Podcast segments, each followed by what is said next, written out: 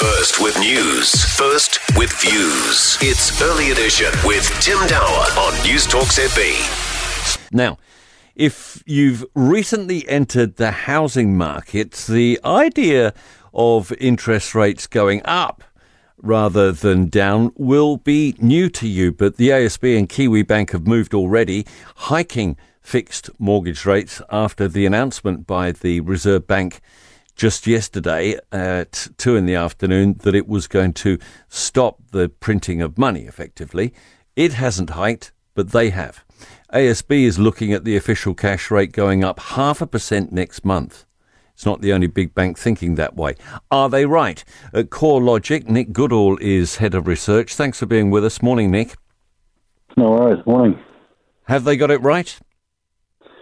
I'm not quite so sure, and there's of a bit of split opinion on this one. Um, there was some there was some chat in the uh, was a discussion in the latest monetary policy review talking about um, that they see some of the pressures on inflation being still a bit one-off and temporary. And if that is the case, then they still may wait until you know November before they make any lift on that one. So it'll be interesting to see how that plays out. And the Reserve Bank has been running below its target for inflation as well. So there's a bit of catch-up going on. Yeah, that's right. And uh, I suppose the only thing on the flip side of that is that they do use the OCR to try and get ahead of inflation, and so they will, you know, lift that before inflation necessarily hits us too hard. So they kind of have to play this game where they're lifting the OCR in anticipation of inflation, or they're looking at inflation expectations maybe more so than inflation itself. So it is a bit of a, a big balancing game the Reserve Bank has to play. Sooner or later, we will see higher rates. Will, in your view, that be the shift that finally puts the brakes on the housing market? I think it'll certainly be another thing that'll provide some less upward pressure and certainly a little bit of downward pressure on the market.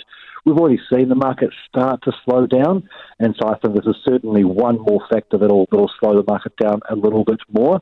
We're not expecting it to cause a significant problem for many people, um, especially because the, the, when the OCR does start to lift, it's expected to be relatively slow and gradual lift as opposed to lifting to, you know, the OCR to 2% within a couple of months or anything like that. So we do think the market should be able to, to manage that um, unless there's something more unexpected that happens on the horizon.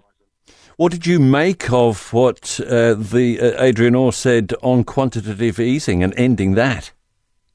Yeah, I think it's certainly a reflection that the economy, you know, it's continuing to perform surprisingly well. Uh, it doesn't require that same amount of support that it previously has. Um, it was interesting that also mentioned that the, the, next tool will definitely be the OCR that they adjust.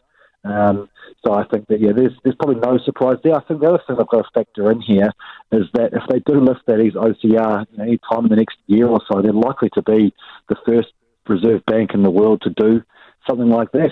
And there's other things I need to, to be considerate of. If they lift that OCR ahead of others, going to impact our exchange rate and there's a flow on to dampening our exports as well. So we do think that's another factor that they probably won't lift in August. So there's a lot to, to pick out of those those monetary policy reviews that they release. Um, and yeah, there's certainly uh, there's a divided split on uh, when the OCR will lift. Appreciate your time this morning, Nick Goodall, Head of Research at CoreLogic.